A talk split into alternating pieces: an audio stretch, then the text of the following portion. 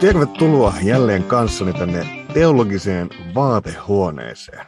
Kuuntelet ohjelmaa Oikeasti luterilainen. Täällä ollaan taas vaatehuoneessa nauhoittelemassa ja täytyypä sanoa, että näin talvisen aikaan täällä on myös aika kylmä. Mutta ei haittaa lisää villapaitaa vaan päälle, kunhan laitteet ei pahasti joudu kohmeeseen, niin kyllä täällä selvitään. Mutta vaikka ulkoiset olosuhteet on vähän vilpakat, niin sydäntä lämmittää taas, kun pääsee pysähtymään teologisten kysymyksien ja kirkon elämän äärelle. Niin, sarjan jaksoissa on yritetty ihmetellä kirkon elämää, historiaa, teologisten kysymysten syövereitä ja tällä samalla innostuneella matkalla läpi kirkon historian ja moninaisten teologisten kysymysten jatketaan tänäänkin. Tällä kertaa ajattelin hieman pysähtyä ehkä vähän tällaisiin nostoihin historiasta, jotta voisimme taas yhdessä ikään kuin hivenen syventyä siihen historialliseen kontekstiin, missä uskonpuhdistus syntyi ja miksi se syntyi.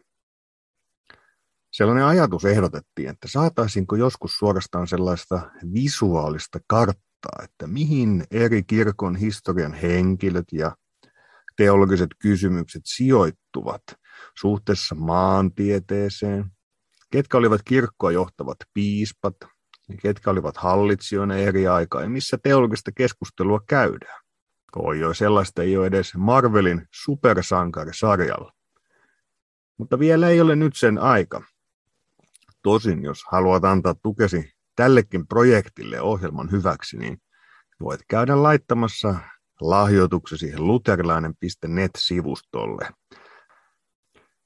Niin monta vanhaakin teologista kysymystä, mutta ajattelen, että ne kysymykset edelleenkin on tärkeää saada vähän niihin ikään kuin lihaa luiden ympärille. Keitä me olemme? Miksi uskonpuhdistus syntyi? Miksi se oli välttämätöntä? Ja miksi me emme edelleenkään voi palata esimerkiksi Rooman kirkkoon. Ja miksi edelleenkin on merkityksellistä pyöritellä nyt vaikkapa Rooman ja luterilaisuuden suhdetta? No luterilaisillahan on maailmassa tällaisia laajempia ympyröitä. Esimerkiksi on luterilainen maailmanliitto.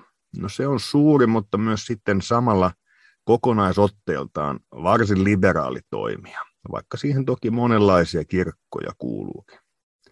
No sitten on pienempi toimija, on kansainvälinen luterilainen neuvosto, johon myös oma kirkkoni lähetyshiippakunta kuuluu jäsenenä. Tämä ILK on myös käynyt roomalaiskatolisten kanssa keskusteluja. Ehkä voi todeta tiivistään, että vaikka monessa voidaan ymmärtää toisiamme paremmin, niin tietyt peruskysymykset jää. Kuten muissakin kysymyksissä, myös kallista jumalattoman vanhurskauttamisen oppia koskien löydettiin keskusteluissa kumpaakin osapuolta yhdistäviä näkemyksiä, jotka silloittavat uskonpuhdistuksen jälkeen syntynyttä jyrkkää erimielisyyttä. Silti mitään sellaista uutta ei löydetty, minkä perusteella voisi sanoa tämän perustavanlaatuisen opin osalta löytyneen kirkkoja yhdistävä yksimielisyys. Siis edelleenkin keskustelua ja polemiikkiakin käydään monilla tasoilla muutamia kuukausia sitten luin eräistä teologisesta lehdestä luterilaisten ja roomalaiskatolisten keskustelua klassisista kysymyksistä. Ja ensimmäinen, mitä Rooman edustaja totesi, oli, että, että eihän se voi olla sola scriptura, yksin kirjoitukset, koska uskon puhdistajilla on erilaisia näkemyksiä. No, tämähän on se klassinen näkemys, että Rooma sanoo, että raamattu on niin hämärä, että se tarvitsee paavin fikkari että et Jumalan sana avautuisi vain yhden täydellisen tulkitsijan kautta. No tästä me pääsemme tietysti ihanasti pohdiskelemaan vielä monta kertaa raamattoteologiaa ja ehkä vähän paaviuttakin. Jaksossa kuusi jo mainittiin, että vielä vähän paavista. Ajatus oli, että, että joskus, että tähän ei tarvitsisi kauheasti enää palata. Toisaalta se on niin keskeinen osa roomalaista teologiaa, että – varmaan on ihan luonnollista, että se eri yhteyksissä tulee vastaan. Siis Paavi on siellä edelleen se yhteyden koossa pitävä voima. Erilaiset teologiat yhdistyy paaviuden alle.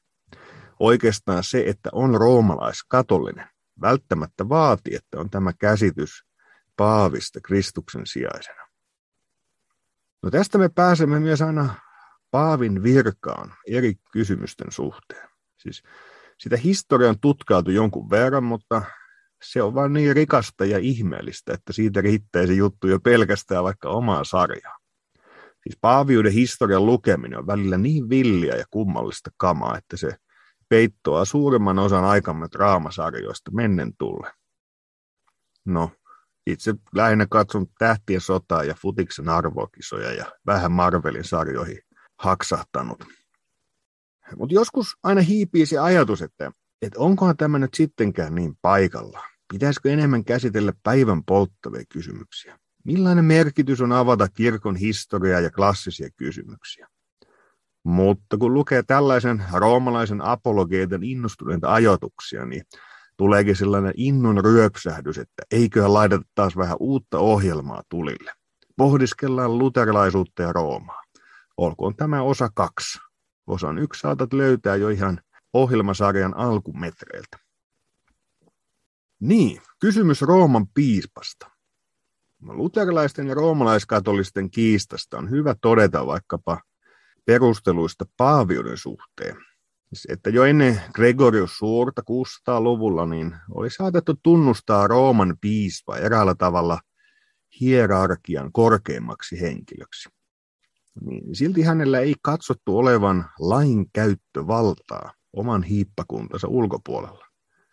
Siis esimerkiksi Pyhä Ambrosius, joka oli ilmeisesti oikein hyvissä väleissä aikansa Rooman piispan kanssa, niin ei hän katsonut koskaan olevansa jotenkin tämän Rooman piispan auktoriteetin alainen. Kun siihen historiaan sitten zoomaa, niin se on vaan aika surullistakin hommaa. Siis kun katsotaan eteenpäin vaikkapa Gregorius Suuresta Sylvesteri toiseen vuonna tuhat, niin jo siinä 400 vuoden ikkunassa paaviudella on monenlaista kohtaloa. Siis paavius on välillä Itä-Rooman keisarin, välillä länsimaiden keisarin ja toisinaan Rooman paikallisen ylimystön alaisena. Mutta siitä huolimatta he saavat rakennettua vahvaa paavitraditiota. Toisinaan paavit olivat täysin paikallisten Rooman aristokraattien kontrollissa. Eikä oikein ollut mitään edes sääntöjä, miten paavi valitaan. Joskus paaviksi valitsi keisari, joskus kansakin, joskus Rooman valtaa pitävät. Oli myös joitakin sukuja, joissa paavius tuli melkein perinnölliseksi. Esimerkiksi historia tietää kertoa, että oli tällainen roomalaisen senaattorin tytär Marotsia, jolla oli sitten useita rakastajia. Yhden hän sitten kohotti paaviksi valtansa turvin ja tästä suhteesta syntyneen pojan hän kohotti myöhemmin paaviksi. Heidän poikansa oli Paavi Johannes 11.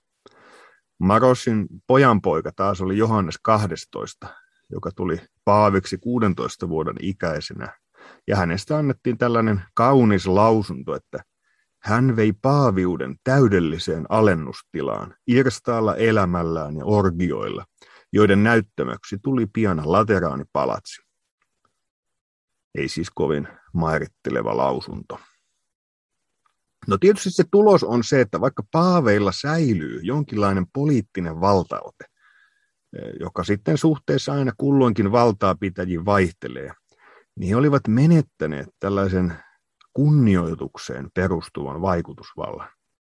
Siis he ovat menettäneet henkilöön kohdistuvan uskottavuuden. Ei ollut eethosta.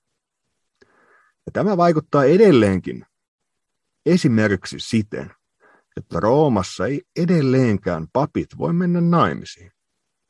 Joku kysyy, miten ihmeessä siihen vaikuttaa. No selibaattisäädös niin siis säädöksen tausta on oikeastaan tässä inhimillisessä vallassa ja rahassa. Siis pelättiin Simonia. Simonia tarkoittaa kirkkohistoriassa esimerkiksi kirkollisten virkojen antamista tai hankkimista rahalla tai muuten arveluttavin perustein. Nimitys tulee raamatussa apostolien tekojen kertomuksesta, jossa Simon-niminen noita halusi ostaa Pietarelta ja Johannekselta kyvyn antaa ihmisille pyhä henki. Ja Pietari ja Johannes kieltäytyivät jyrkästi. Nyt kirkon elämässä myöhemmin siis pelättiin, että papit antaisivat lapsilleen kirkon rahat. Ja tämä on se säädöksen tausta. Siis eli jos jossakin tuodaan Roomassa kovin näin niin hurskaana esiin, että meillä on tämä pakollinen selibaattisäädös, koska haluamme, että papit ovat omistautuneet Jumalan valtakunnalle, niin sen taustalla on kyllä epäluottamus heidän rehellisyyteensä historiallisesti. Aika surullista hommaa ja surullisia jaksoja kirkon historiasta.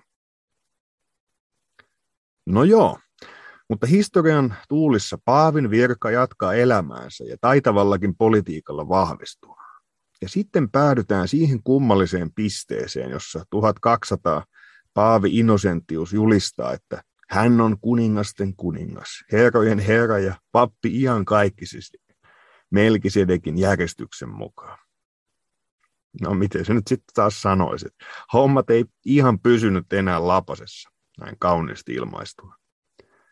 Ja hänestä onkin sanottu, ei ehkä niin mairittelevasti taaskaan, että Innocentius kolmas oli ensimmäinen suuri paavi, jossa ei ollut hiventäkään pyhyyttä. Kirkko oli uudistettu siten, että hierarkia turvattu ja kaverit oli luottavaisia siihen, että enää ei tarvitsisi vaivautua olemaan pyhä. Hallintoon laitettiin paukkuja. Kanonista lakia säädettiin, jotta kuurian valtaa saataisiin kasvatettua. Tästä eräs aikansa laulaja viritti kauniin laulun, että tämä lakikokoelma on mustin kirja, jonka helvetti on milloinkaan ihmiskunnalle antanut. Siis hyvin varhain onkin jo nähtävillä, että, että homma ei vaan pelitä. Aiemmassa jaksossa on käsitelty vähän tuota niin sanottua Avignonin paaviutta.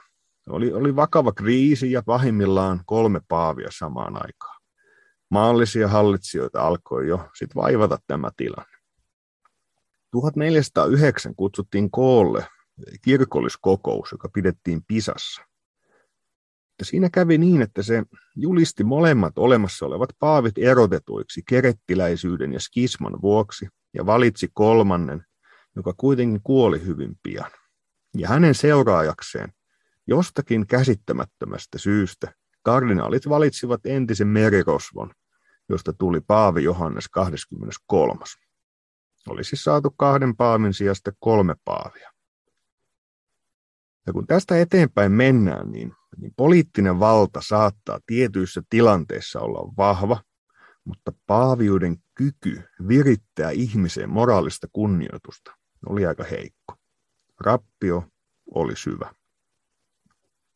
Samaan aikaan, kun täytyy nähdä tämä kirkon alennustila ja niitä seikkoja, jotka edelleen ovat sieltä jääneet, on nähtävä myös se, minkä voimasta kirkko kuitenkin kantoi Jumalan valtakunnan soihtua ja oli kristillinen. Kaiken keskellä se välitti myös pelastavaa evankeliumia. Ja silloin me zoomaamme emme paaviuteen tai, tai kanoniseen lakikirjaan, vaan me zoomaamme ennen kaikkea kirkon tuntomerkkeihin. Siis mainituista syvistä ongelmista huolimatta keskiajan kirkko säilytti ja välitti raamatun reformaatiolle ja myös meille. Ja toiseksi se piti yllä vanhan kristikunnan ja samalla Kristuksen kirkon aidon raamattukäsityksen, jota ei voida pitää minkään kirkon, koulukunnan tai inhimillis-teoreettisen pohdinnan tuloksena, vaan todellisuutena, joka avautuu raamatun omasta itseymmärryksestä. Siis se on sellainen kuin Jumala tahtoi, pyhän hengen ilmoitus, jota ei milloinkaan voida alkaa uudelleen rakentaa tai jatkaa uusilla ilmoituslähteillä, ilman että kristinusko lakkaa olemasta kristinuskoa ja kirkko lakkaa olemasta kirkko. Siis Luther saattoi todeta keskeijän kirkosti rohkeasti ja helposti väärinkäsityksiä aiheuttaen. Täytyy sanoa, että tämä riski sisältyy muutenkin usein Lutherin lohkaisuihin. Mutta niin, Luther lausuu, siis me nimittäin tunnustamme, että paavikunnassa on oikea pyhä raamattu, oikea kaste, oikea alttareen sakramentti, oikea virka, oikea katekismus, johon kuuluvat isä meidän rukous, kymmenen käskyä ja uskon tunnustus. Vaikka Paavi ankarasti tuomitsee meidät harhaoppisiksi, tunnustaa hänkin samalla tavalla, että meille on pyhä raamattu, kaste, avaimet, katekismus ja niin edelleen. Ja Luther jatkaa. Sen sijaan me taistelemme ja vastustamme Paavia sen vuoksi, ettei hän pitäydy kristikunnan aarteisiin, jotka hän on perinnyt apostoleilta, vaan asettaa niiden rinnalle ja yli kaikenlaisia perkeleen lisäyksiä. Hän ei käytä näitä aarteita Jumalan temppelin hyväksi, vaan sen häviöksi. Paavin käskyä ja hänen järjestystään pidetään tärkeämpänä kuin Kristuksen järjestystä. Pahoittelut sinne kotistudioihin, jos on lapsia kuuntelemassa. Lutherin lainaaminen ei useinkaan sovellu perheohjelmiin, mutta saattaa olla toisinaan tarpeen. Niin. On tullut käsiteltyä Paavia aika usein ja se johtuu siitä, että edelleenkin se on ohittamaton kysymys ekumeenisissä suhteissa. Ja kun me katsomme tätä historiaa, me nähdään, kuinka paaviuden tietty valta on saanut alkunsa.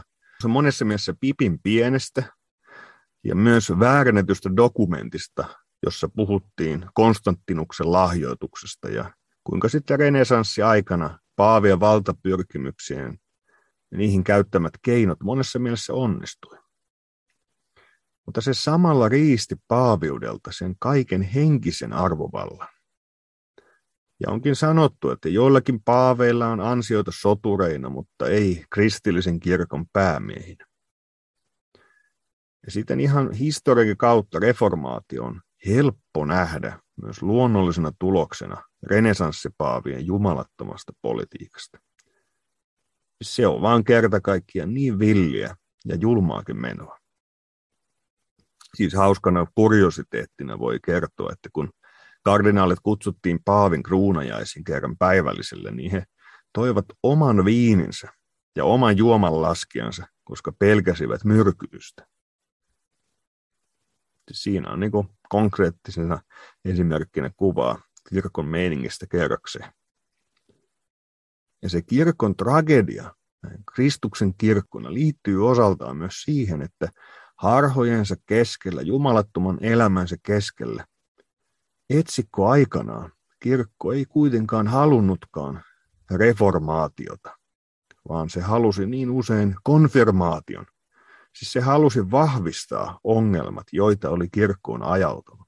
Se ei tehnyt parannusta, vaan päinvastoin se myöhemmin vahvisti näitä ongelmallisia käsityksiä, jotka sitten sementoi Rooman ja uskonpuhdistuksen ero. Siis tokihan on valtavan paljon hyvää, syntyy uskon puhdistuksesta ja se kirkastaa evankeliumia lukuiselle ihmisjoukolle. Mutta samalla iso joukko, se, se ei halunnut reformaatiota, vaan juuri vahvistaa, konfirmoida ne harhat, jotka kirkkoon oli tullut ja samalla myös sitten vasta uskonpuhdistuksen niin kuin väkivaltaisen keinon alkaa taistelemaan uskonpuhdistusta vastaan. Ja nyt joku siellä radion äärellä tai podcast-listoilla ehkä tuumaa, että miksi se kerosuu nyt noissa tykkää tonkia? Eikö voitaisi jättää kirkon lankeamukset ja törkyiset historiat jo oman onnensa nojaan ja keskittyä tähän päivään? No tietysti näin. Tarkoitus ei ole jotenkin retostella, että katsokaa millaista siellä nyt oli, mutta on useita asioita, miksi historian tunteminen on hyödyllistä. No siis ensinnäkin tämä kaikki pakottaa meidät pohtimaan, missä on kirkko, missä se oli uskonpuhdistuksen aikaa ja mikä kestää kuoleman edessä. Mikä on se paikka, johon pienen ihmisen pitäisi täällä maailmassa – kaiken oman epävarmuutensa ja häilyvyytensä keskellä tarttua. Ja siksi tämä kysymys johtaa pohtimaan, mistä löydän apostolisen kirkon, mihin minä syntisenä miehenä voin liittyä ja uskoa. Missä voit löytää levon, että saan syntini anteeksi ja osallisuuden Jumalan valtakuntaa. Ja tämä pakottaa meidät myös pohtimaan uskon puhdistuksen luonnetta. Miksi se oli välttämätön? Siis on ymmärrettävä niitä ongelmia, jotta meille ei menisi sellainen joidenkin roomalaisten apologeettojen kevyt hymistely läpi, että ei siellä nyt kauheasti ongelmia ollut. Voi voi, kun olisivat vain luterilaiset jääneet kirkkoon. Kyllä se siitä olisi varmaan lähtenyt eteenpäin. Siis on ymmärrettävä, että kirkko kulki uskon puhdistuksessa annetun etsikkojan ohi suurelta osalta ja kääntyi väkivaltaisesti uskonpuhdistajia vastaan. Ja samalla tämä historian tunteminen auttaa ymmärtämään uskonpuhdistuksen suurta merkitystä. Eli vaikka fokus on tässä päivässä eikä menneiden törkyjen muistelussa, tietenkin, niin ymmärtääksemme nykyaikaa ja kirkon historian kehittymistä, niin on hyvä välillä pysähtyä historiaankin. Ja nyt meidän kotoisessa Suomessamme, siis luterilainen kirkko on aivan järkyttävässä kriisissä. Yritän välttää kansankirkosta puhumista, koska pidän järkevämpänä omiin ongelmiin keskittymistä. Mutta eihän siitä mihinkään pääse. Monessa paikassa on vielä valot päällä, mutta kyllä niitä yksi toisensa perään sammutellaan. Systeemi ei tuota enää tunnustuksellisia pastoreita, koska uudet papit joutuvat ennen pappisvihkimystä käymään sellaiset ukaiset läpi, että, että tunnustuksellisen olisi siihen niin kuin mahdotonta liittyä. Ja sitä kautta yksinkertainen Jumalan sanan selittäminen katoaa seurakunnista. Ja nyt moni etsijä myös pohtii, että pitääkö mennä etsimään hengellistä elämää Roomasta, kun siellä pidetään vapahtaja esillä, vai pitäisikö mennä vapaiden suuntien helmaan, vaikka mietityttääkin monet asiat ja se kun sakramentit vaikkapa ei ole esillä ja niin edelleen. Ja siksi näissä kysymyksissä on jatkuvasti pohdittava sitä, missä se kirkko oikein on. Ja luterilainen opetus kirkon tuntomerkeistä meille tähän ihanasti vastaa. Ja siksi meidän on pidettävä ehdottomasti kiinni luterilaisen kirkon ja sen tunnustuksen katolisesta luonteesta. Eli siis katolisella tarkoitetaan siis yleistä, kaikille tarkoitettua, ei vain jonkun perähikien poikkeusaikojen tunnustus. Se on tarkoitettu koko kirkon tunnustukseksi. Siis luterilainen kirkko ei ole se uuna sankta, eli se yksi pyhä ainoa kirkko, koska kristittyjä on kaikkialla, missä he ovat kohdanneet pelastuksen evankeliumin. Siksi kristittyjä voi olla kaikkialla siellä, missä on evankeliumin pilkahduskin. Mutta ei se tarkoita, että kaikkia tapoja julistaa tulisi siunata, jos se pitää sisällään paljon ongelmia. Siis Jumala kirkkonsa kautta lähettää evankeliumin maailmaan. Kristus ja hänen ruumiinsa on kaikkialla, missä on oikea kristillistä uskoa. Samoin tämä kristillisyys on myös julkista ja näkyvää, koska Jumala ei ole tekemisissä ihmisten kanssa muulla tavoin kuin ulkonaisen sanan ja sakramenttien välityksellä. Siksi me emme voi kuulua vain radiokirkkoon tai podcast-kirkkoon, vaan me tarvitsemme aina konkreettisen seurakunnan. Jumala lähetti näkyvän Kristuksen, inkarnoituneen ainosyntyisen poikansa, Isä ja poika lähettävät pyhän hengen, jonka toimintavälineet ovat näkyvät, vaikkakaan toiminnan tulos ei ole näkyvästi testattavissa. Kristillisyys on lähetettynä olemista kaikkialle maailmaan ja evankeliumin julkinen asia yhtä hyvin kuin sakramentitkin, samoin kuin paimenvirka nähdään ja niiden oikeellisuus voidaan testata, koska meillä on Jumalan ilmoitussanan sisältämät pyhät säätämykset ja asettamiset. Luther sanoo, ne merkit, joista ulkonaisesti voidaan nähdä, missä sen kaltainen kirkko maailmassa on, ovat kaste, Herran ehtoollinen ja evankeliumi. Mutta ei Rooma, ei yksi tai toinen paikka. Sillä ei kenenkään pidä epäillä, että siellä missä on kaste ja evankeliumi, on olemassa pyhiä, vaikka ne sitten olisivatkin vain kehtolapsia.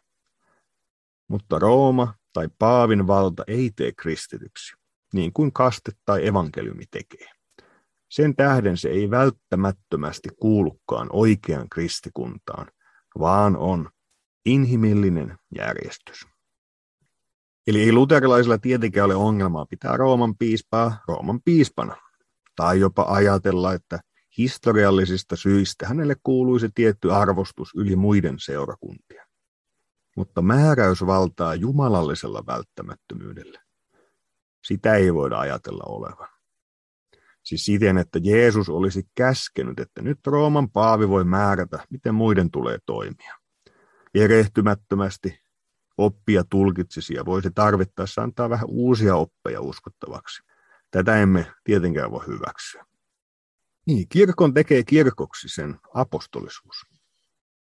Vaikka apostolit olivat tavallisia ihmisiä, heillä oli kutsu, tehtävä ja vartijan toimi, jota ei ole ollut sen jälkeen keillä, muilla ihmisillä eikä tule olemaan. Heille Kristus uskoi sanansa, antoi sakramenttinsa. Menkää, tehkää, opettakaa pitämään kaikki. Kirkko on katolinen silloin, kun sillä on apostolinen autenttisuus.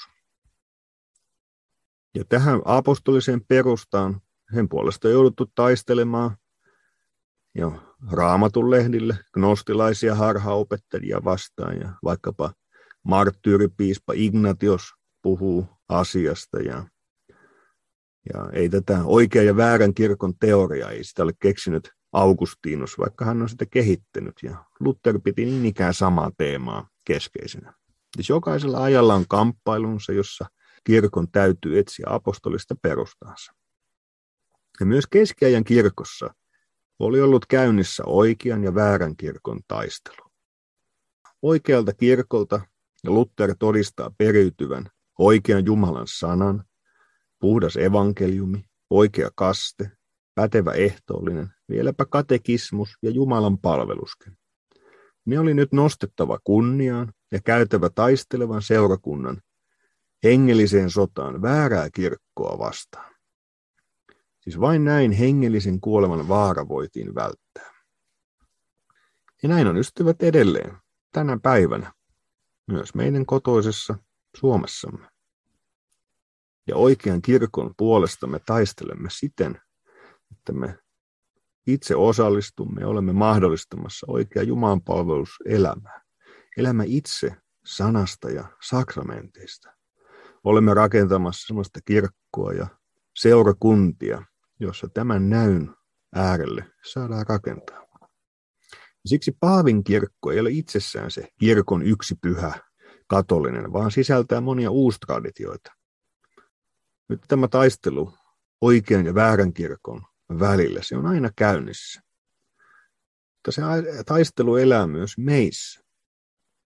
Nyt kysymys on siitä, että pystyykö yksittäinen paikalliskirkko säilyttämään tuntomerkit riittävän puhtaana. Mitä siis tehdä? Siis jälleen kerran on huolehdittava tuntomerkeistä, niistä lahjoista, jotka vapahtaja on kirkolleen antanut. Siis on paneuduttava näihin pyhiin lahjoihin, jotka Jumala on antanut. Ja näiden lahjojen äärellä pyritään jatkamaan myös tässä ohjelmassa. Sillä koska se taistelu elää myös meissä, me itse tarvitsemme paikan, jossa me luottavaisen mielin saamme tulla Jumalan lahjojen ääreen. Niin, näiden parissa pyritään jatkamaan myös tulevissa jaksoissa. Onnellista on myös, jos voit kirkkohistorian ystävänä käydä lisäämässä pienen muistamisen luterinan.net-sivuille jotta on parempi mahdollisuus jatkaa myös näiden teemojen äärellä. Tiedot löydät luterilainen.net-sivun etusivulta. Kiitos lahjastasi. Jatketaan näiden kirkon teemojen parissa jälleen seuraavassa jaksossa. Siihen saakka. Moi moi!